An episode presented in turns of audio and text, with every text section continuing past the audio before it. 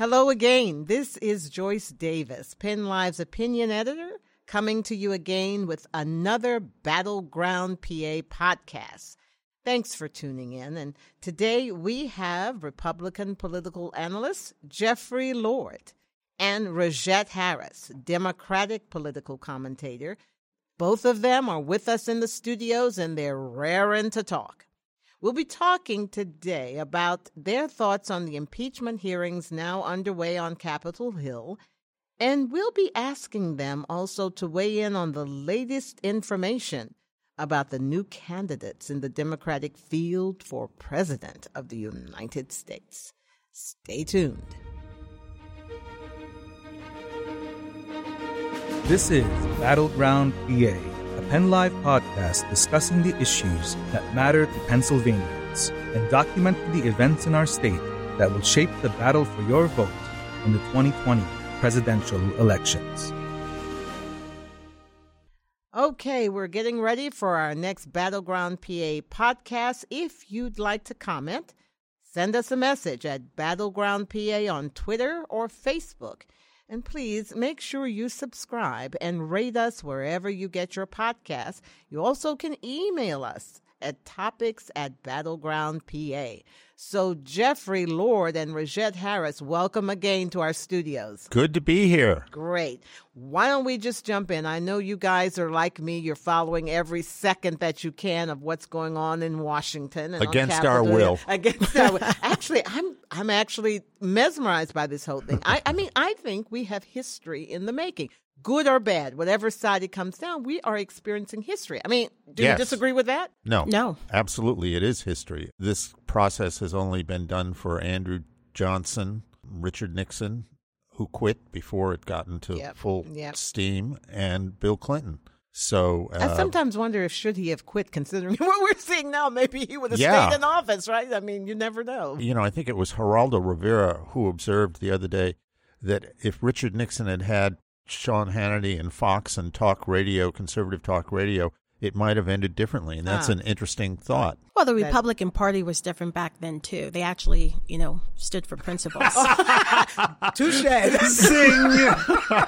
so we're off to a running start here this morning. but let me let me throw this out at you. One of the things we were concerned about the last time we talked about this was would people be paying attention? Would they be watching? And it does look at least like engaged citizens are really taking this seriously and tuning in. That's the latest. I think there was a poll that's just come out that shows that people really are paying attention, even though everybody can't stay on it 24 hours like us, but people really realize this is important. I mean, that should be helpful to the Democrats, I would think, Rajette, huh? What I thought was interesting with the polls is that people are paying attention but no one's minds have changed yet. Yeah. That's what the polls are showing. So I'm curious to see as we move forward, are people going to be more open minded and listening to the testimony, or are they just going to kind of stay stuck in what side they started on? Well, is it stuck, or Jeffrey, or is it that people are really just they're a blank slate now. They really are open minded, ready to hear what evidence there is. The numbers I found interesting the most were that the television audience was overwhelmingly watching Fox News. Mm. They were not watching the broadcast networks, they were not watching CNN or MSNBC. I think that in itself is a message. Well, yeah, but I've been watching Fox News as well, and I'm I have to say I could not criticize at least the coverage of what's there. They've been giving oh, yeah, the good, the bad, and the ugly. I mean, uh, you know, so people are at least hearing what's coming out. And let me just say, at today, at least, I mean, I don't know what's going to be uh, later in the week, but we've heard some compelling testimony. I mean, like it or not, you have people uh. stepping. Well, you don't like it, that's good, but you do have people who I think we should respect. I mean, Lieutenant Colonel Alexander Vindman, he's a Purple Heart honoree. He's was the top Ukrainian expert at the National Security Council. We have Jennifer Williams, a senior aide to v- Vice President Pence, who is herself an expert, coming forward to express their at least discomfort, if not alarm, at what was going on. I mean, you don't feel that um, these are issues that will make people wonder if about the White House? Well, they're very credible, mm-hmm. extremely credible, and they're all not Democrats. Um, so the Republicans can't say that The Democrats are just throwing partisan people to testify against the president, um, especially when you brought up uh, Jennifer Williams, um, which her testimony is going to be very interesting because it could bring the Vice President Pence back into the, the discussion. That is interesting. okay, Jeff, I know you're chomping at the bit. Go right ahead. I have to say, I look at these people and I see deep state. I mean, honestly, the, uh, really, uh, you, well, you having do... worked having worked in in government, yeah. House, Senate, White House, cabinet level, I've seen people like this all of my professional so, career. So let's stop right here. Let's define what is deep state. Sure. D- the deep state are professional bureaucrats uh-huh. who have come to the belief early on that they and they alone, and not the American people, and certainly not the president of the United States, are the people who run the government, and more to the point, should run the government. I see. So this is not necessarily a conspiracy of people getting together and oh, holding no, no, no, secret. They're just people with a mindset. Correct. I get it. Group, okay. Group is that thinking. your understanding of deep state, that, that's my understanding, but to me, that's just another distraction. I have yet to hear you speak on the substance of what has been said so far and what we expect well, I read to hear. The, I read the transcript of the call. There's no there there. The famous call between President Trump and the president of Ukraine. I, so what? I mean, but what about the substance of what the testifiers are saying? Well, they're what all, about uh, the ambassador accusing the president of witness tampering, well, of well, that, that's intimidating his, her? That, that oh please. No, no, no. But that's not. I, I look. You know, I worked in U.S. international broadcasting, so that caused me to work very closely with people in embassies around the world. Sure. And these folks really know what they're doing, and they have some of the do high. They? Yes, they do because they're on the ground. They are daily talking with first government officials. I mean, I was based in Prague and we dealt regularly with the embassy, with the U.S. I, I, embassy. under, I understand, Joyce, but their name was never on a ballot. No, but that doesn't mean they don't have expertise. That well, should be well, respected. Yeah, yeah. That's well, the whole point. They weren't voted in. They had qualifications that got them to well, the job. Well, and plus, they you don't- working in government too, you know it's not always the one on the ballot that does all the work either. But well, you have sure, concerns. you that- have you have Yeah. staff, but but I don't Yeah. make the decisions for the congressman, senator, the president. Uh, they do. Their name is on the ballot. They make the decision. So you have concerns that people who are career service people or career diplomats sometimes believe or often believe or always believe that they know more and should be in control of policy Correct. and don't have to follow an elected official including the president. You think that's an issue? Correct. And Mm-hmm. it's not it's not, you know, let's all get in a room and conspire. This is this is group thinking. This is the way bureaucrats in general think. Mm-hmm. And uh, I mean, let's face it. This this particular president happens to be uh, you know, a businessman. Out of the box. The, the, the, la- the, the least, the, la- the last one was a Chicago politician. The one before that was a Texas politician. Jimmy Carter was a peanut farmer from Georgia. I mean, the the mindset with these folks is always there because they see these people as temporary. They're outsiders by definition. And because of their expertise, they think, I know better than you do. And to me, that has nothing to do with the hearings. Um, first of all, the ambassador worked under Republican and Democratic uh, presidents. So I think that says a lot about her. Uh, secondly, again, we're not talking about the, the substance. We're talking about the position of the individuals. We're not talking about the fact that the president practically uh, bribery, which is an impeachable offense, as far as asking a foreign country to get involved with a future election to do investigations against political. The. President of the United States has to ask, according to treaty with Ukraine, for cooperation with criminal matters. Corruption by a sitting Vice President of the United States has to be investigated. So you think that because that uh, honestly trying to look at this as you know across the board fair as possible. You think the president believed firmly that Joe Biden was involved in his capacity as vice president in corruption. And so that's why that's the only person he mentioned, really. That's the only issue he mentioned other than the Democratic Party, uh, the elections, because he thought this was so profoundly important. When you're bringing your your lobbyist influence peddling son with you on official trips, like to China, where he gets intro to all kinds of uh, Chinese VIPs, and then two weeks later walks away with a multi-zillion dollar business deal with some of these, uh, you know, with the big with the Bank of China. But wasn't yeah. all of this, wasn't all of this investigated? And I mean, people actually looked into this and found there was. Well, I don't you know, remember. there was a reputable investigation to this, and they found there was I mean, nothing untoward at all. Hunter Biden himself says he had, in terms of Ukraine, he has no expertise in energy. He also He- did. he- he I think doesn't speak- apologize, right? They did admit that that wasn't exactly kosher. That's true, but again, we're missing the point. Everyone who is testifying before these hearings, including Republicans such as Jennifer Williams, who's an aide to uh, the vice president, thinks that what the president did was inappropriate. Thinks her opinion. Well, we all have opinions, Well, of correct, course. correct, and But you don't impeach is- the president of the United States based on somebody's opinion. But the point is, you don't get foreign countries involved in investigating your political opponents as well. you don't you don't get a pass because you're going to run for president of the United States. I agree, you don't get a pass just because you are the president of the United States, which is why we're going through these hearings as we are. So, I- I- So, so here's where we stand now. We definitely have some disagreement on how we're interpreting things as we look at this. Right. And I think this mirrors the American public. We have to ex- concede that there are people who look at this, who look at what the president is accused of doing, which is trying to use his influence to gather dirt on a political opponent. People look at that and they see that, but other people look at that and they said, no, he's just trying to root out corruption, right? right. These are legitimately two different. However, one of the things that I think we should talk about, and that is the ambassador to Ukraine, and and um, who was removed from her post, and um, felt herself. I mean, I felt a- because I've worked with these folks, She and I know. But it's important. She felt intimidated by the president when, he tweeted, and she Uh, felt it. whoa, whoa, whoa, whoa! First of all, she had no idea of that tweet. None. No, but she was told that at the Ah, event, and so, so, the atmosphere. who was trying to intimidate the pub- Adam Schiff? No, but the public knew of this and it was out there.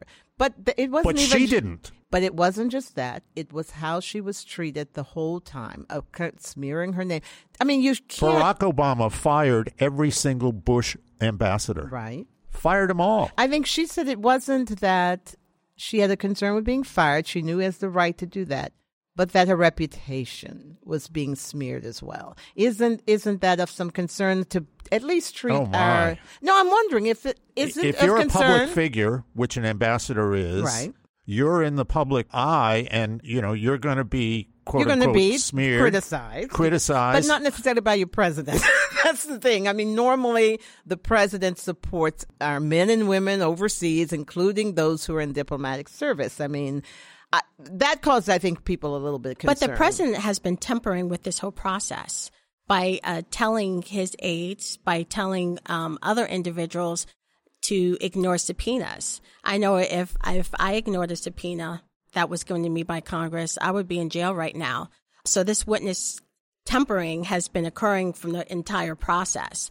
I mean, it's What it's not got- just with the ambassador, but he's telling people not to appear uh, subpoenas. Right. He's the um, he's executive- telling head of people the not to executive test. Well, no, because he has something to hide, and if they testify, he knows it's going to come out. I'm a firm believer if you have nothing to hide, if if if you did nothing wrong, then my grandmama used to always say, "What you do in the dark eventually comes out in the light," and he's So, he's I conti- am- he's trying am- to keep it in the dark. I am very, very pleased to hear that you now agree that Hillary Clinton should be summoned and testify and prosecuted for her. we e- can talk about emails. Hillary later, but let's stay focused right now on well, we've got enough on our plate here with this. But let's let's talk about this. The other thing that I think we're we're looking at here is this guy David Holmes, who claims that he overheard a conversation between um, ambassador to the U- EU Gordon Sondland and uh, President Trump that was being done in uh, in a restaurant apparently. I mean, even when I, even when I was a spokesperson for the mayor, I made sure I didn't have conversations with him in the restaurant.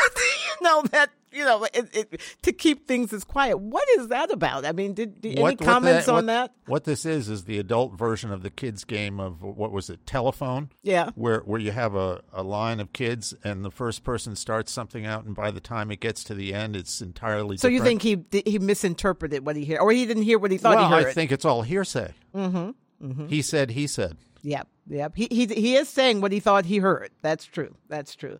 So as we're listening to all of these testimonies, What are your thoughts? I mean, your thoughts are still, uh, Jeffrey, honestly, that it seems like it's a witch hunt, that there's nothing there, yes. there's no there there. But what do you say to people, millions of Americans? You know, frankly, uh, Rajette, what do you say to those people who really still don't see anything there? And Jeffrey, what do you say to the millions of people who say, but I I feel uncomfortable. I would like a little higher ethical standards in the White House. Well, I think people need to listen to the witnesses. Um, I think they need to listen to them closely. I think they need to, whether they agree with them or not, these are very credible individuals. Um, the Republicans are trying to discredit them. Um, they have not been able to um, at this time, and they're putting a lot on the line, in my opinion, by coming forward as publicly as they are. All of their stories are being corroborated. Um, they're all in line with what the whistleblower was saying. So there's no reason to think that they're doing anything but telling the truth. So I would tell all of these Americans, these voters, to listen to what they have to say. And most importantly, such as the conversation we're having, a lot of what, what was spoken about to me is a complete distraction. Bringing up Hillary Clinton again, we need to move on. That was all investigated. The it wasn't investigated. Was what it is, and most importantly, she's not the president. Donald Trump is. Oh, I so, see. So I can commit a crime as long as I'm a private citizen. This has nothing to do with committing a crime. She was investigated a, a long time ago. It's in a previous podcast we brought up. I brought up about the emails. Her emails. It was a horrible thing. Donald Trump's daughter uses her personal email account. It, it, it's okay. That's why I'm saying we need to tell people ignore all of these distractions, ignore all these smoke screens, and focus on what these hearings is about, which is whether or not the president is now openly using foreign countries to get involved and you know tamper with another uh, presidential election. So Jeffrey, what do you say though honestly to because there are independents, there are people who are really trying to keep an open mind. What do you say when they when they say, but, but this doesn't seem right? This president was elected to stir things up, to do things differently. I can tell you, again, having been there, Washington, D.C. is the ultimate groupthink town. I thought you were going to say swamp. well, swamp. Having yeah. written Swamp Wars, it is a swamp. Which is mm-hmm. bigger than ever. And it is bigger than ever. And this is exactly the problem here. I mean, when the President of the United States is sworn in on January 20th, 2017, this president, and the Washington Post is already that day running an article that the move to impeach him has begun, what does that tell you? It tells you that this is part and parcel of a mindset. They don't like a disruptor. They want business as usual. They want the status quo, and they're going to do anything and everything, as the attorney for the whistleblower said, to do a coup. So let's let's. But let's, you backtrack though. You just said when you're a public figure, you're going to have detractors. Oh, sure. He's a public fig. He's a public figure now, so he's going to have detractors. That doesn't mean that you give your detractors um, ammunition to go against there's you. A difference between he causes a lot of his own problems. There, there's a difference between being a detractor, if you will, and criticizing somebody, and saying on the day he's sworn in that you have to find a way to throw him out of office. President Obama had the same thing. I mean, I don't remember a move to impeach President Obama. No, we just had people, including President Trump, saying he was an American citizen and they're not, and, and therefore not qualified to be president. Oh, that's an old 100 year old. Oh, uh, so that's old, but the stuff with other people. No, no, no, no. See, I this mean, is what I mean by. Yeah, but he wasn't impeached. Screens. He wasn't impeached, was he? He didn't give them a reason to impeach him. That's oh. the difference. Oh. Okay, guys, I look like I got to bring it up again. Why don't we take a little bit? Thank you to both of you. Let's take a little bit of a break, and we'll come back. Uh, before we go on to our next topic, though, when we come back back about the Candidates. Right. I want to talk about the president's health a little bit. To, we, to really be concerned, is there a reason for concern?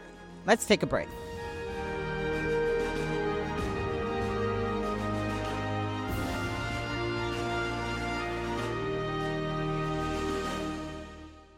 Okay, we are back. That was a lively first uh, part of this, as it should be. These, these issues are quite uh, important, and we're passionate about them. So, Let's talk a little bit. There was some uh, concern, I'm sure, for, for supporters, but also for the country to um, get word that the president uh, perhaps had an irregular visit to the hospital. Is there any concern about how he's doing? I mean, anyone in this situation, I'm sure, would have a little anxiety.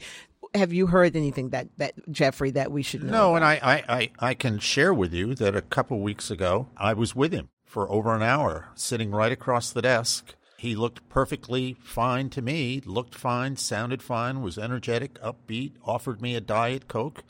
I don't drink Diet Cokes, but I said yes. Bring it to me next time. Diet Coke from the. No, I mean honestly, he, he, we, he, we've heard these reports, and so uh, it is not unusual that somebody going through this kind of stress in his workload right. would have uh, you know, might have an, an issue uh, here and there. He is in the 70s, right? So, right. but I just thought we'd put it out there. 70 and, is uh, the new 50, I'm told. I, it seems to be that way. In fact, we have a candidate apparently coming up in the uh, Democratic primary who's 77, you know, basically vying with the others. But uh, let's talk about the new field of the Democratic candidates and what's happening. I was blown away by what's happening with Buttigieg in uh, Iowa. I mean, is that of any surprise at all that he's shot ahead even of uh, the favored Biden? I mean, he shot ahead in Iowa. That doesn't surprise me. You know, where he's from, his issues kind of fits with Iowa, but the national polls still have him way below. A new poll came out uh, recently in South Carolina, and he's still in single digits among African Americans. And as we all know, you cannot win a Democratic primary race without African Americans. Well, I heard he was zero among African American women. Yes. right. which, so, is, which is pretty bad. So he's pretty much where he started, and he's going to have to be able to reach out to different groups if he really wants a shot. Um, I think what's actually more interesting uh, this cycle is that I can see three different Democratic candidates winning the first three or four different states. Hmm. And I think the whole idea of Iowa and New Hampshire determine a nominee is not going to be the case this yeah. time. I think you could be right. You know, primaries, just in general, Republican or Democrat, in situations like this, meaning where you've got a heavily favored candidate, Joe Biden this time, Ronald Reagan once upon a time in 1980, somebody can always come out of the blue and upset the apple cart and for a while get all kinds of headlines. I mean, I certainly remember when then ex ambassador George Bush, not a household name, George H.W. Bush, upended Ronald Reagan in the Iowa caucuses. And they thought, oh my, you know, that's the end. And then Reagan went on to win and win and win and win and win and won the nomination. So it it happens. I don't I don't really see anything different here. I mean, we're talking in November. This is going to be we got a long way to go. Sure, but I I think what people um, were looking at, everybody's looking for is this. You know, where's the Obama parallel? You know, Obama went to Iowa. Right. He, you know, made an impression on people, and then he became the president. And I think people are looking for that. But it also worries me or concerns me a little that we're not satisfied with who's there? Is that of concern that people are still yearning for some charismatic figure in the Democratic Party that's really going to outshine and, and outbox, you know, uh, Donald Trump, and they don't feel they have it yet. Do you think that's the case? Um, Each candidate um, has attributes that everyone loves. If we could put them all together, that's a good point. right. And so have one let's super talk candidate. about that. I'd like to. That's a good way. What are the attributes? That people love about each one of them that would make the perfect candidate? Maybe we'll be able to come up with that. Um, well, Vice President Biden mm-hmm. obviously has the experience, and most importantly, he has that. He he is able to bring together different people. He has wide support among people of color. He can appeal to working class whites, such as here in, in Pennsylvania. But one of the I wouldn't say it's a problem, but I think what concerns a lot of people who do want that radical change is that he's more of a status quo type mm. of candidate, um, that things aren't going to change dramatically. Um, you have someone like, um, you know, Senators Bernie Sanders and Elizabeth Warren. I actually think if you put their votes together, um, one of them two would probably be in the, the top tier. Mm. I mean, the top candidate uh, nationally. Um, they have such I don't want to call them radical, but they have their beliefs. And I think people are tired of uh, politicians. I think that's an issue with Senator Harris, where you kind of go with the poll. Mm. You keep flip flopping on the issue.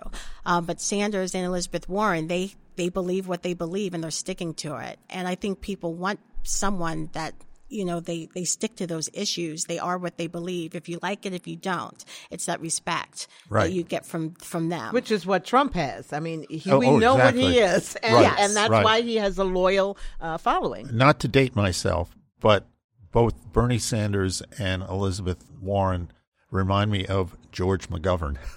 Hmm. Uh, who in 1972, for those who were not around in 1972, um, not that I'm thinking of anybody, was uh, far left both philosophically and out in left field politically, unknown for the most part, but he was seriously anti war. And the Joe Biden figure of the day was Edmund Muskie, longtime senator from Maine.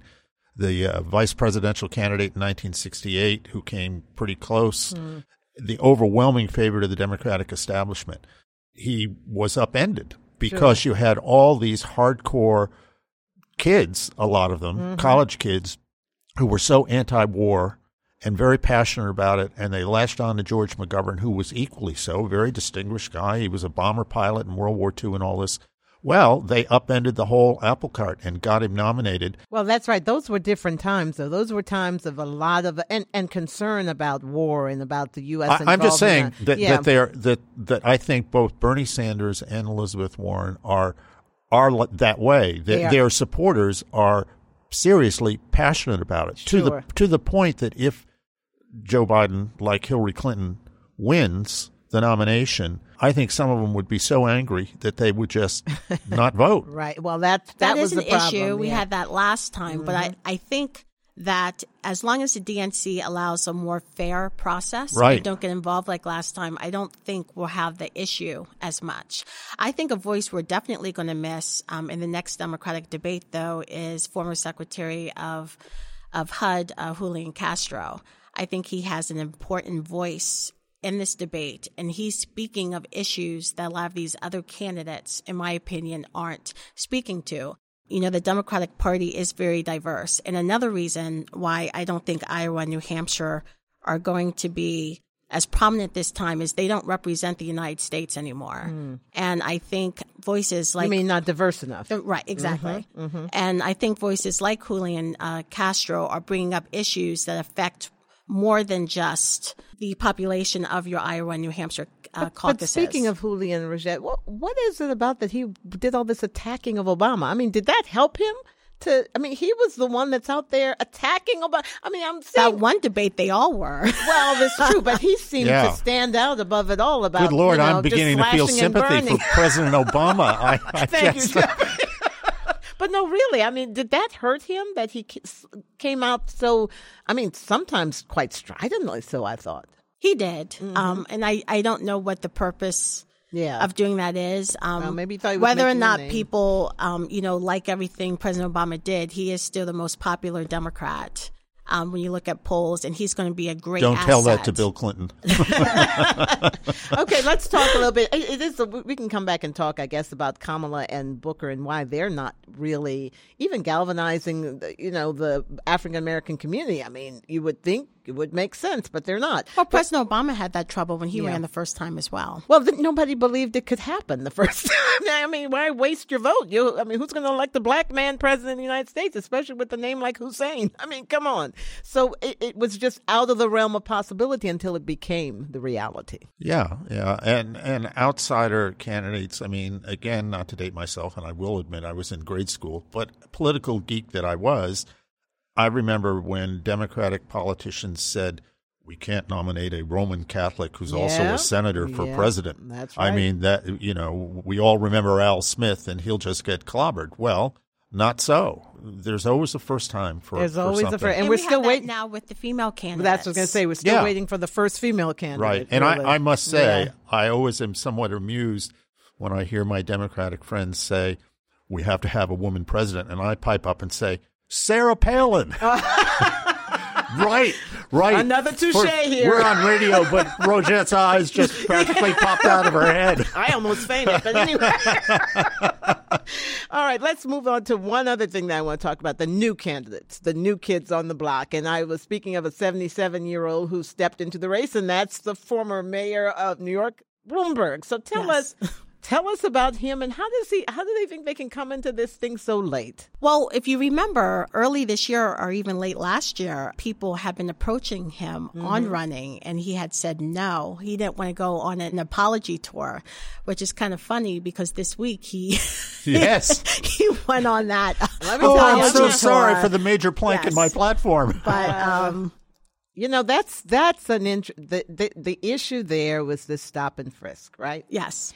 And honestly, in the black community, in uh, I would say, you know, unanimously, people have thought that was a bad deal. Well, he had no choice. He had to talk about uh, that policy, He had to explain it, explain it, and I think apologizing was a good step. But he does bring a lot to. I mean, he was mayor of New York City. Um, being able to manage that, the budgeting, the executive experience that he brings um, obviously is an asset. You know, a lot of people are actually surprised. I am myself that the governors didn't do better um, in the primary at this time. And even when you look at Mayor Pete, yes, he's a mayor, but he's a mayor of a very small college town. Um, so it, it is interesting to see who sort of is at the front. Um, then we look at, you know, former Governor Deval Patrick. I think he also brings a lot, former Governor of Massachusetts. I think he brings a lot also uh, to the field. And again, he brings that executive experience. I personally think the two are jumping in because we don't have a lot of that executive experience at the top of the polls right now. Or are right. they jumping in because we're veering too much to the left? Yeah. One of the things I have to say about Mayor Bloomberg being mayor of New York, and frankly, being a mayor, period, is difficult if you're going to run for president. I mean, in terms of mayors of New York, uh, John Lindsay ran for president and lost. Rudy Giuliani ran and lost. Uh, it doesn't matter what party you're in. Why, why do Bill you think it's hard? Because they don't have a wide enough uh, well, support base? I, I, I think it's hard because of precisely what's just happened with Mayor Bloomberg. As mayor, you, you do A, B, or C. I mean, Mayor Buttigieg is having this problem as you say, with the black community because of problems running mm-hmm. his police department. Yes. Right. I mean, these right. are the kind of problems that a mayor, any mayor, has yeah. to deal with. And suddenly you're running for president, the spotlight is on, and you're reduced to doing just what Mayor Bloomberg did, which is say, oh, yeah, this was my big policy. And it worked, he's quoted as saying in the day and now I'm sorry they have for lots it. of. I mean, just like they pulled out on Trump, they pulled out lots of uh, tape and video on Bloomberg yes. saying what a great thing this was and how it saved lives. Exactly. I'm gonna tell you that does seem to me to be wishy washy. I mean, maybe I'm wrong. You're right. If you're wrong, you come out and say. But it seems like you don't wait till you run for president to right. change your mind. Right. That's right. Yeah, that's right. But you bring up a good point. When you're a mayor or a governor, you have to make decisions. When you're in a legislature, you can make great speeches. right. You can just vote yes or no, but you don't really make decisions. Bill Clinton was campaigned against in, in Democratic circles because, as I recall, he had executed an Arkansas prisoner who was mentally disabled, and he was really criticized. One of the reasons pundits of the day thought he did that was because Michael Dukakis, as governor, had not done that with uh, various, you know, people in the prison system in Massachusetts and was severely criticized for it. So Bill Clinton, anticipating this, as it were, pulled the switch. Oh wow! I mean, that was the criticism of wow, the day yeah, within right. Democratic circles. So, right. but but the point is, Rajette is right. When you are the executive, uh, it's a little better if you're a governor, but if you're a mayor, holy smokes! Yeah, yeah. Well, you know what, guys? I, you know, I, this is a very momentous occasion here. You guys agree on something. you just agreed, right? Well, it's the holiday season. it is it the is, holiday season. But you know, just real quick to go back what I said earlier in the podcast is I think people want people who, if you made a decision, then stick to it. Right. Don't just yeah. well, again, go back. But again, it's not a que- to me. It's not a question of going back. If I do something wrong, I should come up. With, but it shouldn't be when I want someone to do. It shouldn't be a quid pro quo. Exactly you know, right. I'm going to apologize so I can get your well, vote. you shouldn't I mean, pander either. Yeah, right. And that's really. something that you know the African American community experiences. Unfortunately, every every election year, you know, all of a sudden we'll see elected officials in the churches and Yeah, yeah. Right. coming Yeah. around, and and I think some people may see what Mayor Bloomberg did as another pander Defo- yeah, I totally agree. His presidential. Well, run. one thing Trump isn't going to do is pander. No. so we know that ain't No. going to happen, right? Okay. That's why they thought he couldn't get elected. What's that Yeah. tell you? yeah, yeah.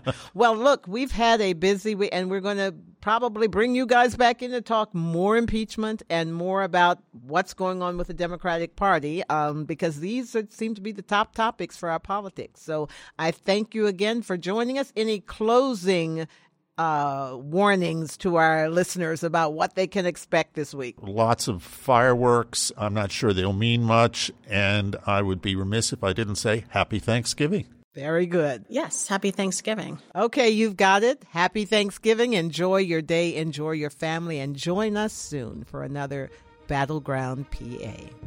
This was Battleground PA. Be sure to rate and subscribe to us so you don't miss a beat. Have an idea for an episode? Tweet us at BattlegroundPA or email us at topics at battlegroundpa.org. Meanwhile, stay in the know between episodes on PennLive.com. Battleground PA is hosted by PennLive's opinion editor, Joyce Davis, and is produced by Penn Studios director, Salim Michelle McClough, and edited by Martin Boutros. For more info and past episodes, visit us at battlegroundpa.org.